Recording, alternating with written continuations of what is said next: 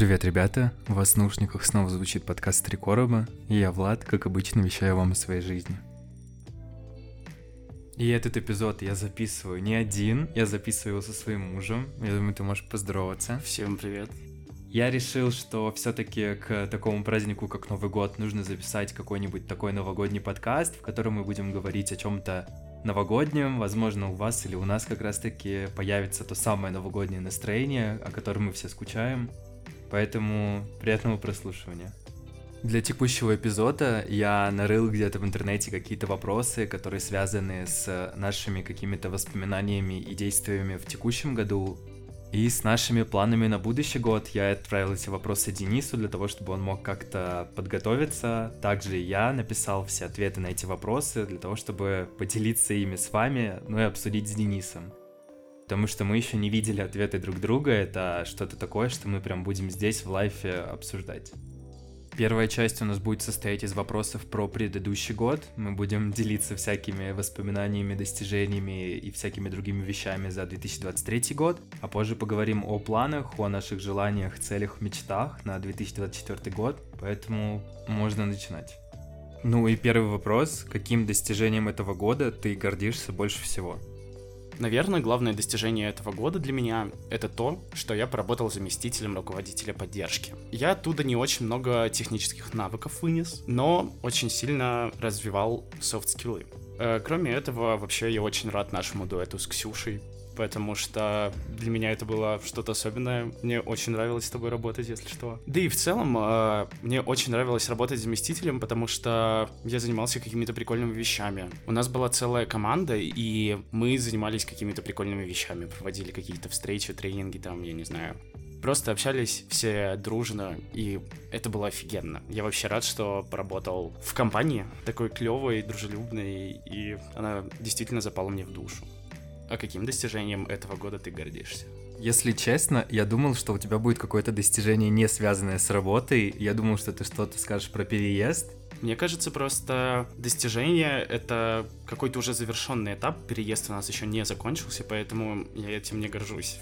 Но моя работа она уже завершилась, и там действительно есть результат, и это какое-то достижение. То есть ты считаешь то, что мы уехали из страны, это не уже достижение? Ну, это достижение, но мы еще не добрались до конечной точки, поэтому... Не, ну я согласен с тобой, но все-таки как часть, как-то... Вообще, как сам факт того, что мы решились на то, что мы уезжаем, мне кажется, что это уже такое прям хорошее достижение. Ну да, на самом деле. Но я буду считать это достижением потом. Окей. Если же говорить про мое достижение, как бы это забавно не звучало и как бы это глупо не совпало, но у меня это тоже работа потому что в апреле, как я уже там говорил в прошлых эпизодах, я попал в IT, в сферу, в которой сейчас в России нужно переходить через головы, через кровь, пот и слезы для того, чтобы просто получить какую-то даже стажерскую ставку. Но у меня получилось стать джуном, притом не тем, кто зарабатывает палку вместо зарплаты, а кто получает плюс-минус вменяемые деньги. Поэтому я как бы в этом плане с тобой, грубо говоря, в одном лагере. Я действительно тоже рад тому, что у меня получилось попасть в тестирование, у меня получилось там поработать. Я считаю это одним из своих, наверное, самых главных достижений, потому что это та сфера, куда я хотел попасть и в которой мне, наверное, повезло очутиться, потому что все благодаря тому, что у меня были хорошие коллеги, хорошие друзья, которые помогли мне как-то собраться, которые меня пинали, которые меня поддерживали, которые мне помогали, и поэтому я считаю, что тестирование и вообще вход туда это такое прям хорошее достижение, и мне кажется, что в целом сейчас любой, кто попадает в IT, он прям очень-очень много чем жертвует в своей жизни для того, чтобы туда попасть, и каждый, кто попадает в IT, я думаю, может считать это своим достижением. Вообще, я вспомнил про свое второе достижение. Оно, возможно, будет немного странным, но я начал укладывать волосы феном. Ну, я тогда тоже могу добавить достижение о том, что я наконец-таки сделал кератин, о котором я даже не думал в своей жизни, но посмотрев на нашего румейта, который ходил счастливый, которому не нужно было больше притрагиваться к утюжку для волос после сушки, я все-таки решился и пошел и сделал это, хотя в Мексике здесь это стоит не таких огромных денег, как в России, как мне кажется, потому что в России в среднем вроде бы стоимость на кератин что-то около 10 тысяч. А здесь я это сделал, ну, за 2 800, наверное, рублей в пересчете. Я просто просматривал свои фотки, и в начале года моя прическа была просто жесть. Все волосы лежали, и они как будто бы были всегда грязные. Сейчас уже стало гораздо лучше с феном. И второй вопрос. Э, какое твое личное качество было наиболее полезным и востребованным? Я очень долго думал над этим вопросом, потому что, с одной стороны, у меня как будто бы очень много личных качеств хороших, которыми я пользуюсь и которые востребованы. А с другой стороны, у меня очень много плохих качеств, которые как раз-таки в эмиграции у меня и проявляются. Но себе я выписал одно качество, и это, наверное, спонтанность, потому что, мне кажется, благодаря спонтанности мы смогли так быстро решиться на переезд, так быстро собраться и так быстро уехать. Потому что бог знает, что было бы, если бы мы не уехали раньше, учитывая там всякие законопроекты. И какой-то степени эта спонтанность, мне кажется, нас спасла, потому что если бы мы очень долго запрягали, возможно, я бы даже и передумал. Так как у нас бывали часто ситуации, что если кто-нибудь из нас очень долго собирается на какую-нибудь прогулку, то настроение потом просто пропадает абсолютно, и мы в итоге в конце дня сидим дома, без какого-либо досуга, который мы планировали заранее.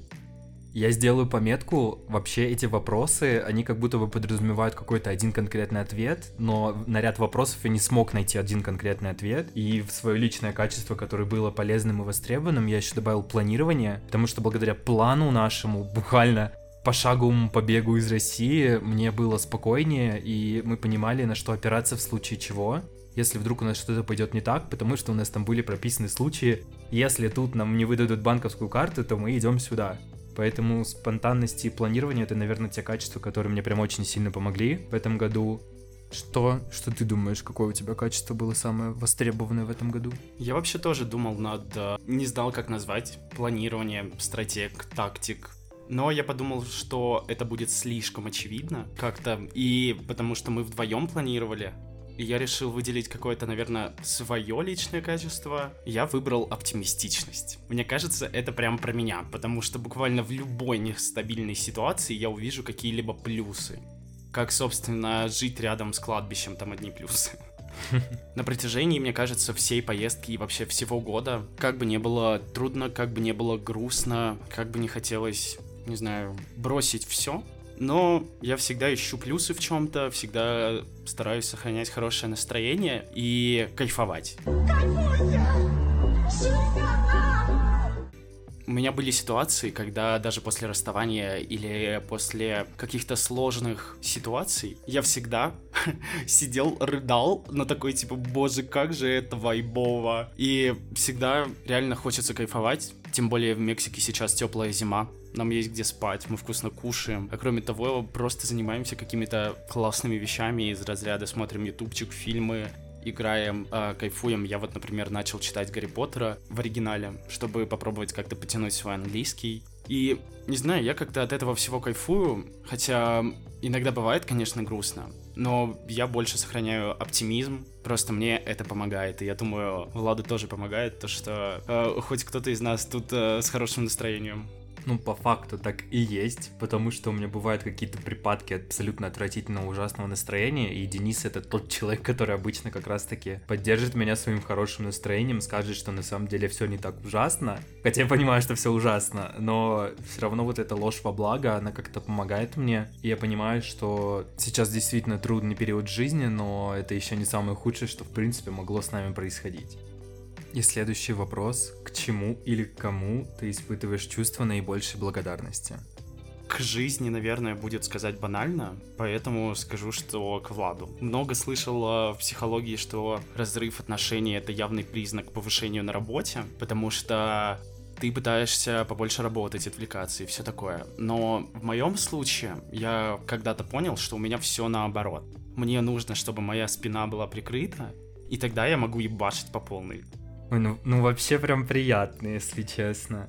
Но я когда отвечал на этот вопрос, у меня прям появился какой-то список, я потому что в этом году думаю, что благодарен огромному количеству людей. Первая, так сказать, группа людей, которая благодарен, это, я думаю, моя семья, потому что она отнеслась с пониманием к тому, что я уезжаю, да еще и со своим мужем, уже на тот момент парнем. И очень сильно благодарен Мексике за то, что мы встретили здесь хороших людей, которые, думаю, заложили какой-то фундамент в нашу общую какую-то дружбу, но уже в Соединенных Штатах. Потому что мне кажется, что эмигрировать одному ну или даже паре.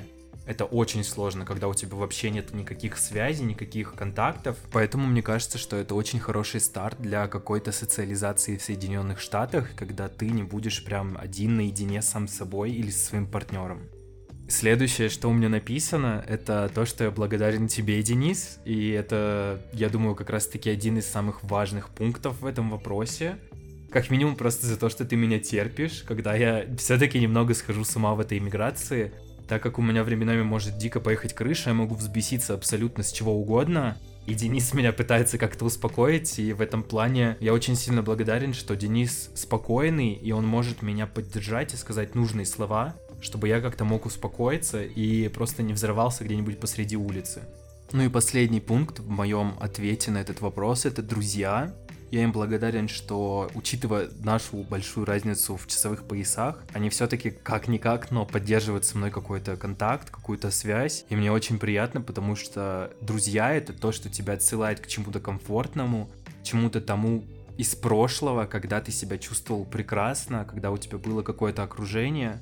Хотя я прекрасно понимаю, что общаться вот так вот онлайн, когда у нас разница 9 часов вроде бы, это очень сложно. На самом деле согласен с тобой, потому что друзья, родители тоже очень важны, но я решил выделить тебя, на самом деле. А, следующий вопрос. Какие внутренние запреты вам удалось преодолеть? Как бы это тупо и банально не звучало, мне кажется, что я уже говорил об этом в подкасте, но у меня всегда был какой-то вот этот запрет и какой-то барьер на иммиграцию. Я никогда не думал, что я смогу уехать. Я никогда не думал, что я в целом могу себе позволить думать о том, что я могу уехать. Потому что когда ты живешь, живешь эту жизнь замечательную, у тебя есть друзья, у тебя есть работа, у тебя стоит запрет на то, чтобы куда-то уезжать. И когда мы там увольнялись, когда мы собирали вещи, когда мы прощались, у меня было ощущение, что я прям делаю что-то противоправное, как будто бы я вне закона сейчас, хотя я прекрасно понимаю, что уехать из своей страны не является чем-то незаконным. И для меня это вот было каким-то действительно законом в моей голове, что я не могу никуда уезжать. То есть у меня прям был какой-то запрет, и мне удалось его как-то вот преодолеть, разрушить, я не знаю, как это сказать, потому что мне кажется, что часть людей, которые еще остаются у себя на родине, они хотят, возможно, уехать, но иммиграция у них это равно запрет. Поэтому, возможно, больше бы людей уезжало, если бы они не так сильно боялись и не думали о том, что это какое-то прям нарушение закона. Я на самом деле согласен с тобой, но есть одно но. Я понимал то, что типа моя жизнь не пройдет всегда в России. Я куда-нибудь уеду. Но я не думал, что это когда-нибудь действительно произойдет. У меня тоже было ощущение, что я когда-нибудь уеду, но это было что-то из разряда мечтаний, потому что у меня это ассоциировалось всегда с каким-то запретом. Это был какой-то запретный плод, и я мог лишь только мечтать о том, что я когда-либо уеду. То есть я не был тем человеком, который действительно хотел бы прожить всю жизнь в России, потому что я прекрасно понимал, что у меня это не получится. Типа, какой-то политический строй и я немножко несовместимы, у нас нет какого-то матча, как в Тиндере, и мне придется искать другую страну в этом Тиндере стран, чтобы найти ту, которая влюбится в меня, я влюблюсь в нее. Поэтому я тоже думал, что я когда-нибудь еду, но это было что-то из разряда мечтаний у меня всегда. Вообще, наверное, у меня есть единственный запрет, который я преодолел, мне кажется, это сделал себе маникюр, чтобы не грызть ногти. В России я бы его никогда не сделал. Но самый главный запрет я так и не смог преодолеть. Это держаться за руки и проявлять чувства на улице.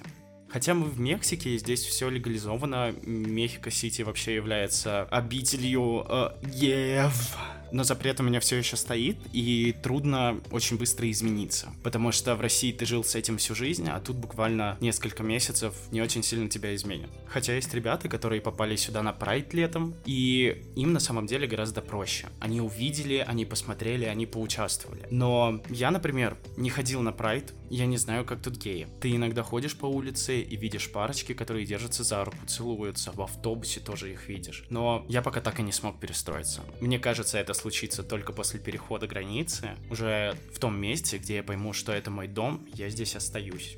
Кстати, насчет парочек, которые держатся за руки и иногда даже просто целуются, Для меня это было большим удивлением, потому что я знаю о том, что Мексика достаточно толерантная страна, хотя здесь все еще есть районы, в которых все-таки лучше воздержаться от каких-то там публичных романтических историй, но для меня это все равно было удивительно, потому что мы приехали сюда, мы заселились в апартаменты, и я спускался вниз на улицу, чтобы покурить, и когда проходили всякие парочки, которые держали за руки, для меня это было каким-то удивлением. Мне кажется, я был каким-то неандертальцем, который такой, смотри, смотри, они держатся за руки, им ничего за это нет, они не сядут в тюрьму за это. Для меня это вообще было диким шоком.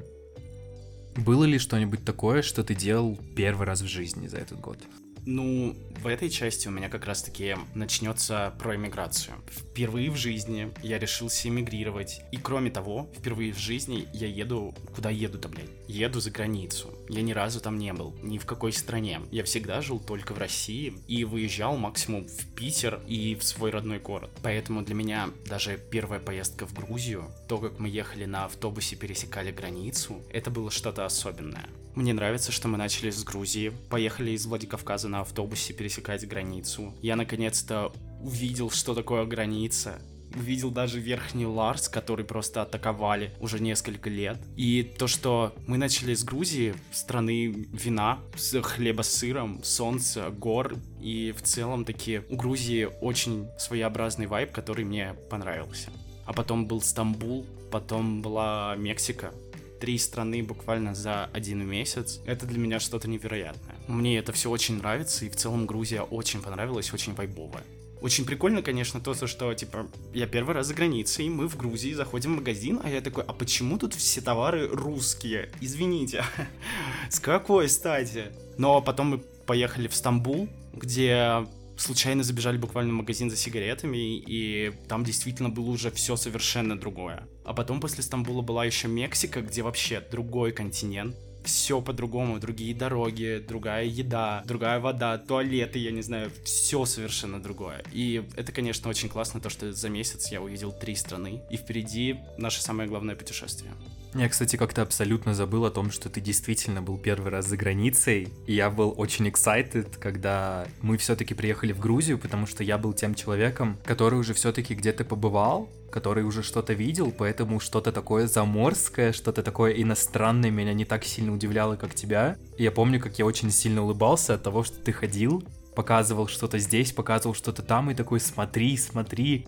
А я понимаю, что у меня уже как-то прошло это чувство, но как раз-таки благодаря тебе у меня тоже были вот эти вот вайбы того, что я наконец-таки за границей, хотя я давно как раз-таки никуда и не уезжал. Но если говорить про меня, про то, что я вообще сделал впервые в жизни за этот год, то я не могу не сказать про подкаст, так как эта мысля была вообще абсолютно спонтанной. Я в какой-то момент даже думал, что откажусь, и лишь только благодаря тому, что Денис меня, грубо говоря, заставлял, сейчас мой подкаст существует, в котором уже есть несколько эпизодов, в котором уже несколько сотен прослушиваний. Я понимаю, что я вообще ни капли не жалею о том, что я это начал. Хотя поначалу мне действительно было страшно.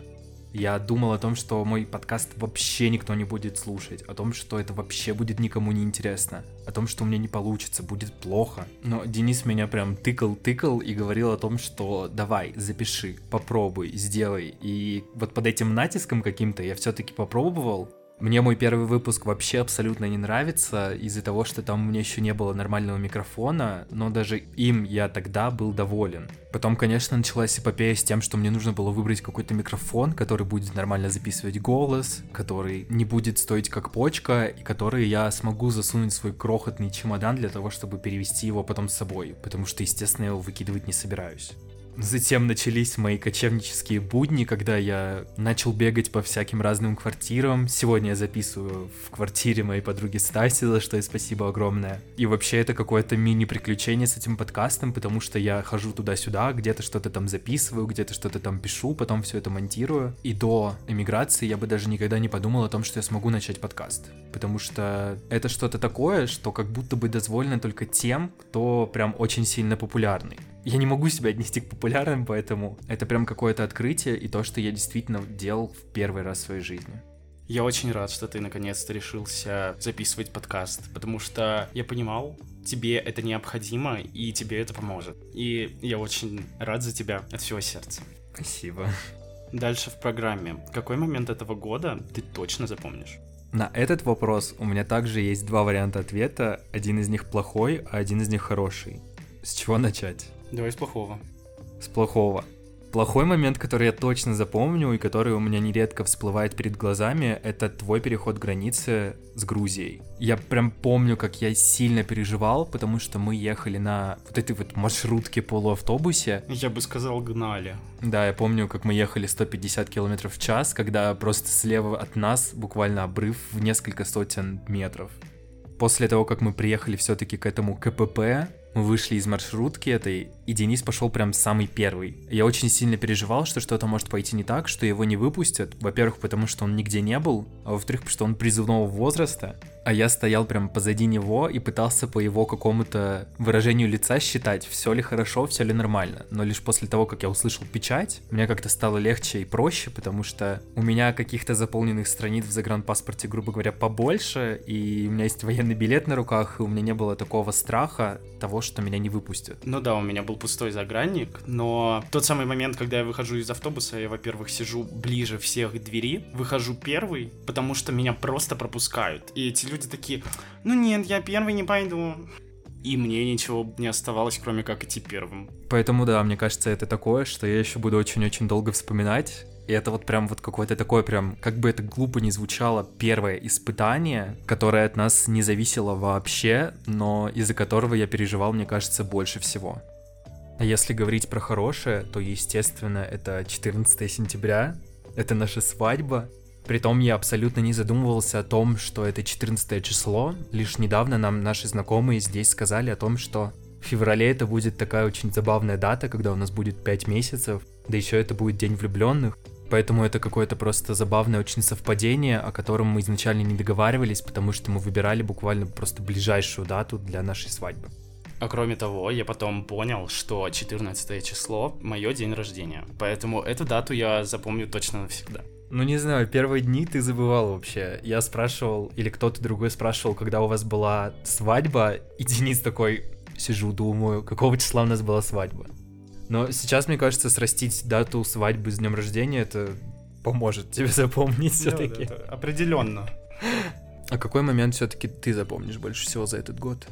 Определенно Мексику, потому что мы здесь уже больше трех месяцев, скоро будет четвертый, и большую часть года, ну ладно, не больше, но значительную часть года мы все-таки провели в Мексике, и ощущения от страны сомнительные, потому что спустя такое большое количество времени ты все уже воспринимаешь нормальным, но когда мы только приехали, я помню, как мы выезжаем из аэропорта на такси, едем через какие-то трущобы, потом мы проезжаем какие-то небоскребы огромные, а потом мы видим кучу людей на тачках с автоматами. И ощущения буквально в первый день были очень сомнительные и чуть ли не до истерики. Да, я помню, я еще попросил Дениса в тот момент не разговаривать со мной в такси на русском на всякий случай, потому что у меня было ощущение, что в любой момент наш таксист может сдать нас какой-нибудь мафии либо картелю. Сейчас я понимаю, что это было какой-то забавный детский страх, потому что настолько тут неплохо. Блять, что? Тут не настолько плохо, чтобы не разговаривать на русском в такси, но в тот момент мы очень сильно переживали. Но если возвращаться к вопросам, какую вещь ты бы сделал по-другому и почему? Мой ответ на самом деле очень простой, потому что я бы никакую вещь не сделал по-другому. Я приверженец позиции, что я нахожусь там, где я сейчас, и я этому рад. Если бы я сделал что-то по-другому, все могло бы пойти совершенно иначе. В конце концов, если я где-то ошибся, что-то сделал не так, то я чему-то научился. А у тебя как? Я, возможно, тоже приверженец этой теории, но не полностью, потому что, скорее всего, у меня есть что-то, что я хочу поменять всегда и сделать по-другому. И в этом году то, что я хотел бы сделать по-другому, это наш уезд.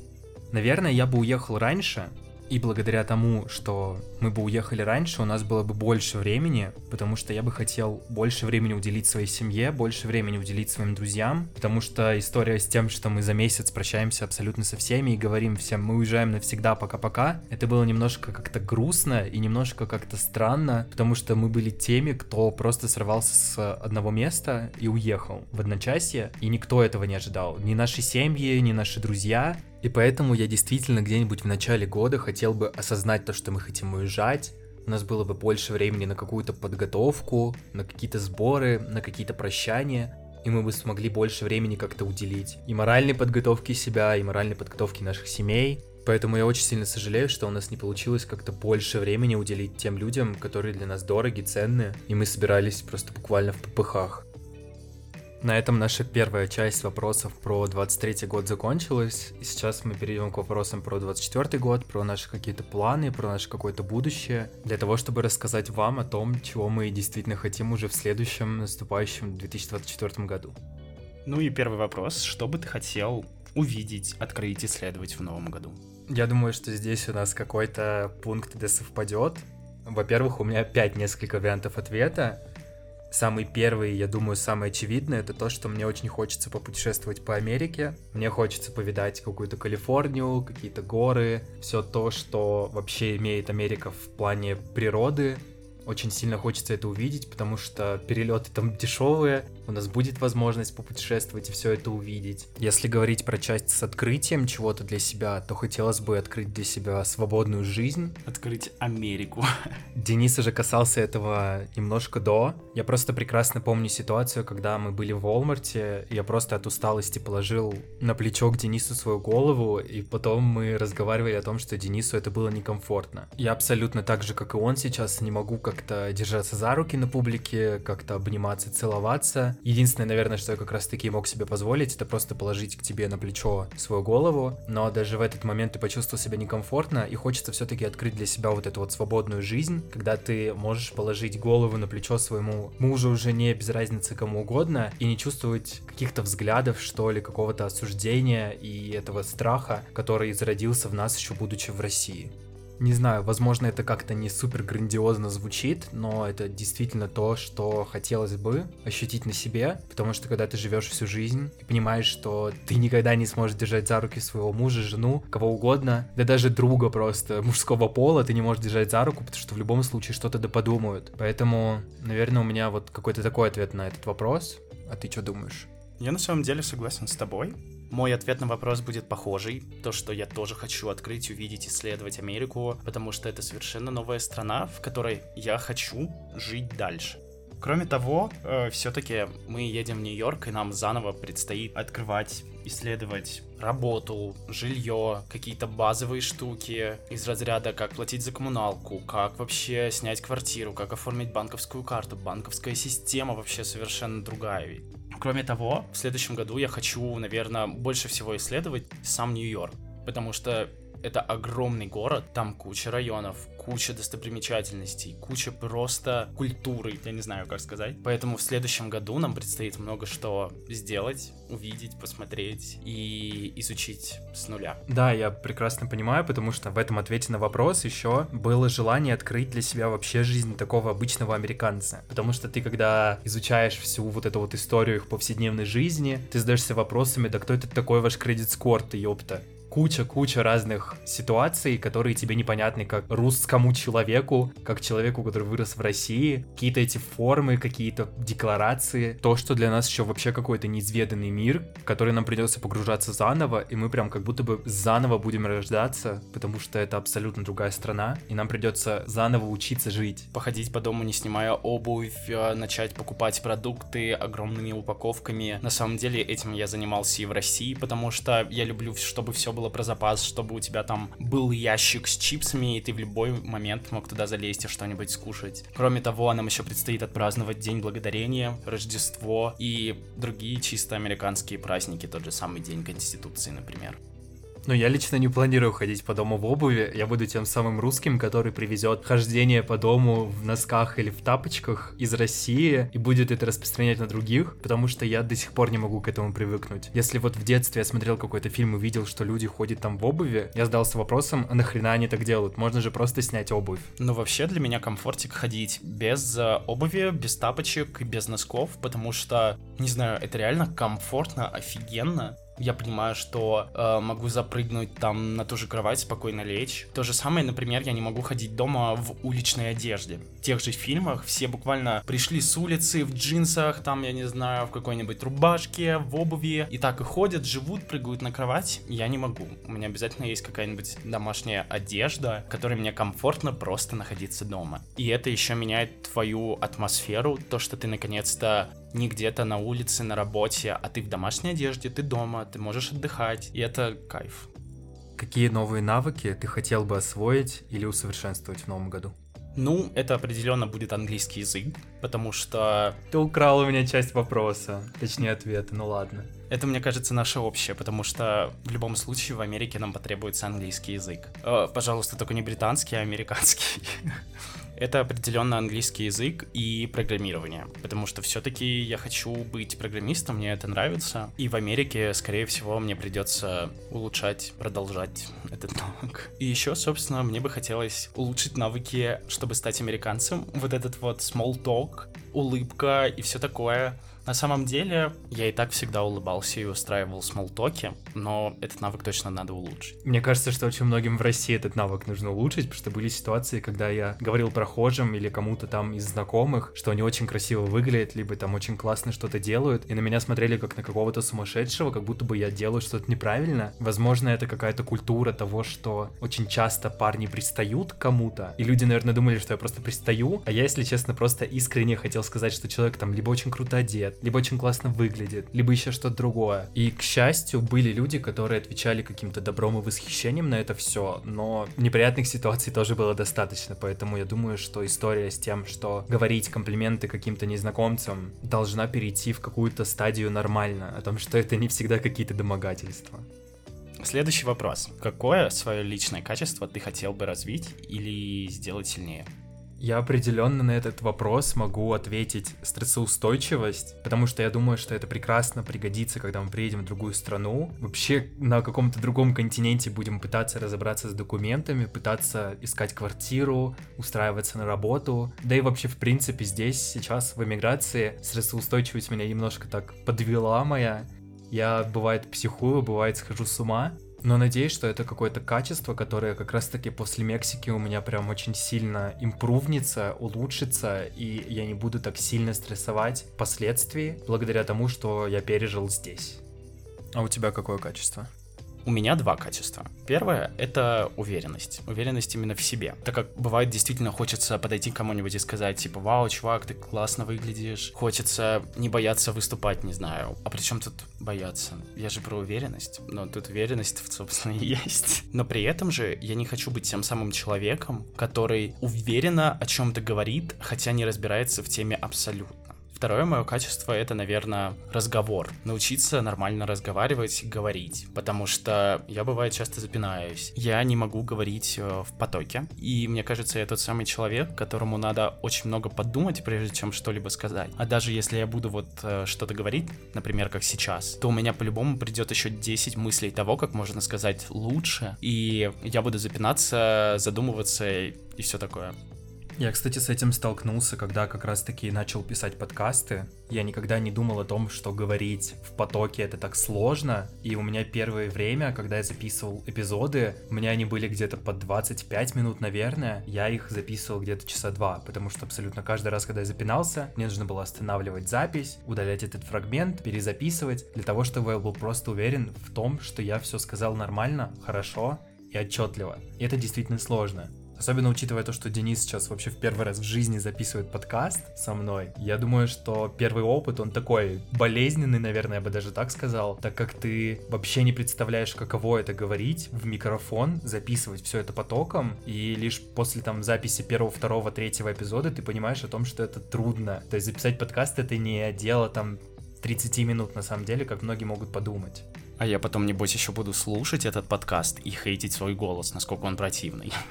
Мне кажется, что это будет как раз-таки зеркальная ситуация, потому что где-нибудь там у себя в укромном уголочке, где-нибудь за зашторенными окнами, в тишине, в темноте я могу слушать свой подкаст, но бывали случаи, когда я выкладывал свой подкаст, и Денис его включал на полную громкость рядом со мной, я его просил выключить, потому что мне некомфортно, когда кто-то слушает мой голос, мой подкаст, при мне, потому что у меня сразу включается какое-то странное ощущение, что сейчас пойдут оценки, ой фу, ой то, ой все, и поэтому я все время просил Дениса, если ты и будешь слушать подкаст, то слушай хотя бы в наушниках.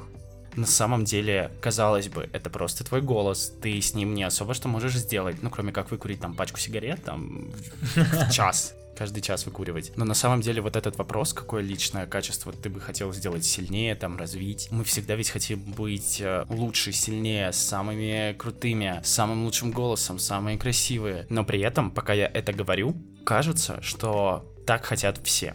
Но на самом деле ведь тоже есть люди, которые думают совершенно по-другому. Им окей быть собой. Они приняли себя. Или им вообще пофигу на то, как они выглядят. Ну тогда я думаю, что в этот список качеств, который хочется улучшить, можно просто буквально включить то, что хотелось бы побольше любить себя, не так сильно ненавидеть там свой голос, свою внешность, потому что я думаю, каждый человек что-то да не любит в себе, а другой человек может думать, что это часть его тела, либо качество, какое-то черта характера, это самое прекрасное, что есть у этого человека. На самом деле да, особенно в Америке там ведь очень развита культура принятия себя. Как нам э, рассказывали друзья, в первый год жизни тебе хочется сменить и имя, и фамилию, и улучшить свой английский язык. Но через год жизни, скорее всего, ты поймешь, что английский твой нормальный, акцент у тебя тоже пойдет, и имя твое вообще-то уникальное среди миллионов Майков, э, Питеров и других. Ну, прям наговорили, наговорили про качество. Думаю, что можно уже к следующему вопросу прийти, и звучит он так. Что ты хочешь изменить в своей повседневной жизни? На самом деле тут большинство ответов будут про Америку, мне кажется, на все эти вопросы. Что бы я хотел изменить в повседневной жизни? Так, наверное, все вообще. Это на самом деле в продолжении темы про личные качества, то, что всегда хочется что-то улучшить и изменить. То самое настроение в 2 часа ночи заняться спортом, убраться в квартире и вообще начать э, правильно питаться. Но на самом деле я бы, наверное, ничего не хотел менять в своей повседневной жизни раньше, потому что у нас была хорошая квартира. Я жил рядом с работой. Мы ходили куда-то на выходные, покушать, э, выпить, просто прогуляться, увидеться с друзьями. Но сейчас тот этап, когда ты хочешь, не хочешь, но твоя повседневная жизнь полностью изменится, тебе надо будет ее выстроить заново. Как мы, например, сейчас сделали в Мексике, выжить эти 100 с лишним дней получилось благодаря тому, что у нас уже появилась какая-то рутина. Ты просыпаешься, пьешь кофе, идешь там увидеться с соседями вниз, ну и все в таком духе. Это, конечно, помогает прожить столько времени. Да, я прекрасно помню, как я общался с психологом и говорил о том, что мне здесь неудобно, мне здесь некомфортно, мне здесь не нравится. И одним из решений этой проблемы было выстроить какую-то рутину, которая бы позволяла тебе чувствовать себя комфортно в рамках нее. Поэтому то, что у нас есть какое-то вот это странное расписание дня или недели, это помогает, потому что у нас есть какие-то мелкие, хоть и планы на будущую неделю, допустим. А если же я отвечал бы на этот вопрос, то я бы, наверное, хотел найти работу. Для меня это прямо сейчас самое больное. То есть для меня повседневная жизнь, она естественным образом включает в себя работу. Ты очень много времени отдаешь этому действию, и я себе просто не могу представить обычный день без работы. Поэтому просто хочется найти работу для того, чтобы были какие-то измеримые, не знаю, цели, измеримые в целом все, что вообще возможно. Потому что благодаря работе у тебя выстраивается абсолютно все вокруг нее. Какие-то встречи, какой-то досуг, какие-то мероприятия, потому что ты понимаешь, что тебе придут какие-то деньги, когда-то ты там свободен, когда-то у тебя там какой-то корпоратив, и это помогает строить вообще в целом эту повседневную жизнь. У меня, мне кажется, наоборот. Мне комфортно сейчас без работы. И в основном это, наверное, из-за того, что в детстве у меня был такой этап, когда тебе нечем заняться, ты идешь к маме и такой, мам, э, чем мне, что мне поделать? Скажи, пожалуйста. И чаще всего она говорила, там, я не знаю, попробуй порисовать, попробуй что-нибудь еще поделать, там, поиграй в конструктор, э, сходи покушай, попробуй приготовить сам блинчики там. И я всегда находил себе какое-то занятие. И в итоге в течение жизни, даже если у меня наступал такой период, когда мне нечем заняться, я всегда что-нибудь найду, что-нибудь придумаю. И поэтому мне, наверное, проще. Ну и следующий вопрос — это какие привычки вы хотите себе привить или наоборот от каких хотите отказаться? Мне кажется, этот вопрос э, хорошее продолжение, потому что мы изменим повседневную нашу жизнь, и я бы его просто задал по-другому. Как ты бы хотел выстроить свою повседневную жизнь в Америке? На этот вопрос у меня написано много текста, и первое, что я бы хотел привить, это занятие спортом. Правда, хотелось бы начать заниматься спортом, потому что в Америке очень распространена история, особенно в Нью-Йорке, с тем, что в билдинге может находиться и переговорка, и место для того, чтобы выгулять собаку, и какой-то спортзал, который просто включен уже в твои ежемесячные там счета, и ты можешь абсолютно спокойно спуститься, допустим, на этаж ниже, сходить в спортзал и потом уже подняться домой без вот этого пути в спортзал, фитнес-клуб, который я как раз-таки больше всего и ненавидел. Мне кажется, основная причина как раз-таки, почему я никуда и не ходил, просто потому что это нужно куда-то ехать. И я это очень сильно не любил, и я надеюсь, что моя любовь к спорту появится, когда у нас просто в билдинге когда-нибудь появится вот этот спортзал. Ты на самом деле украл у меня ответ, потому что я хотел сказать то же самое. А, это очень ведь удобно, когда ты буквально спускаешься на пару этажей, можешь спокойно позаниматься спортом и обратно подняться на пару этажей и уже сходить в душ, спокойно начать смотреть какой-нибудь фильм или что-нибудь еще поделать. Кроме того, такие билдинги чаще всего высокие, и спортзал находится не на самом первом этаже, поэтому из спортзала у тебя еще будет открываться прекрасный вид на город, но и, конечно же, можно просто взять телефон, включить какой-нибудь фильм или музыку и спокойно заниматься спортом. Я надеюсь, у меня тоже появится любовь к этому.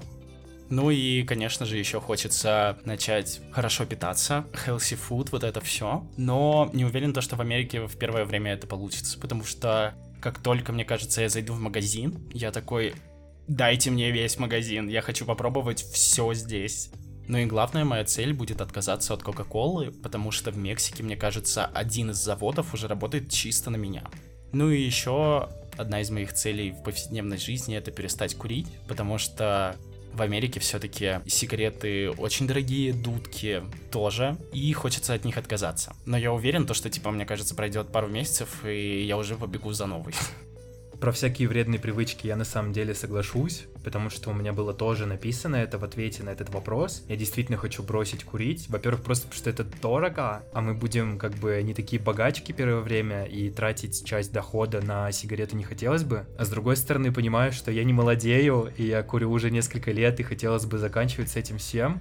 Ну а если говорить э, про какую-нибудь рутину, то я уже представляю, как я, во-первых, просыпаюсь в своей квартире либо на Манхэттене, либо где-нибудь в старом фонде Нью-Йорка, иду выпивать чашечку кофе из Старбакса, я не знаю, заказать, либо просто сам себе сделал, включить морнинг-шоу какое-нибудь американское, а после этого открыть ноутбук и начать удаленно работать. Там, я не знаю, один колл, один митинг, там one-to-one встреча, вот это вот все. Потом закрыть ноутбук и пойти, я не знаю, включить какой-нибудь Netflix, заказать еды там из Chinatown какого-нибудь, на выходных сходить куда-нибудь погулять. Очень хочется уже вот этой вот жизни. У меня просто ощущение вот того самого ребенка, которому сказали, что через пять дней ему купят новые, я не знаю, кроссовки, новый телефон. И ты уже просто живешь этой мыслью, то, что вот через пять дней у тебя будет новый телефон, там ты представляешь, как его тыкаешь, ты представляешь, как ты с ним ходишь, что-либо делаешь, засыпаешь с этой мыслью, ходишь днем с этой мыслью и просто вот уже жаждешь. Ну и мы все-таки подошли к нашему последнему вопросу в нашем эпизоде, и он звучит так. Какая твоя главная цель на следующий год? Ну, вообще, моя цель на этот год — это не умереть. Но если серьезно, то действительно пережить первый год миграции. И весь этот год я надеюсь, что буду кайфовать, потому что это вообще все новое, погружение в новые темы, но тем же временем, уверен, будет сложно. Поэтому действительно хочется выжить, пережить и выйти без депрессии. Но у меня как бы это наивно и по-детски не звучало. Я просто очень сильно хочу социализироваться. Я хочу обрести какой-то круг вокруг меня людей доверенных, с которыми мне будет комфортно, с которыми мне будет классно проводить какое-то время, и чтобы у меня не было вот этого тяжкого ощущения одиночества в эмиграции в новой стране. Но на самом деле я думаю, что все пройдет хорошо. Как минимум я буду тем заводилой, который будет докапываться до каких-то рандомных людей, которые просто захотят мне сказать привет, как это делают обычные американцы, а я буду подбегать как ребенок, который такой, привет, давай дружить, как тебя зовут? Меня зовут Влад. А я, мне кажется, буду тем самым оптимистом, который такой, «А, Влад, смотри, здание рушится, ой, крыса пробежала, смотри, сколько мусорных пакетов, вау, я не видел столько в своей жизни. Так что я думаю, если там подводить какие-то наши личные качества, суммировать их и приплюсовать иммиграцию, я думаю, что все должно у нас пройти нормально, хорошо. Я думаю, что мы будем поддерживать друг друга на этом странном нашем пути жизненном. Да. Так что все, я думаю, будет хорошо. Я думаю, что на этой доброй какой-то милой ноте мы можем закончить этот эпизод. Сердечно благодарю всех и каждого, кто послушал этот эпизод. Сердечно благодарю тебя, что ты пришел в мой подкаст. Спасибо, что ты меня позвал, моя любовь. Поэтому ставьте лайки, фолловьте, пишите комментарии, делайте репосты, ставьте колокольчик, всякие другие вещи. Большое спасибо всем тем, кто это делает. Я знаю, что есть такие ребята на удивление, и мне очень сильно приятно. От нас двоих хотим пожелать вам замечательного следующего года. Я надеюсь, что он будет лучше, чем 2023, абсолютно у всех и каждого, кто послушал этот подкаст. Поэтому, если хотите пожелать друзьям хорошего года, скидывайте им ссылку на мой подкаст. Очень сильно вас всех люблю. Пока-пока.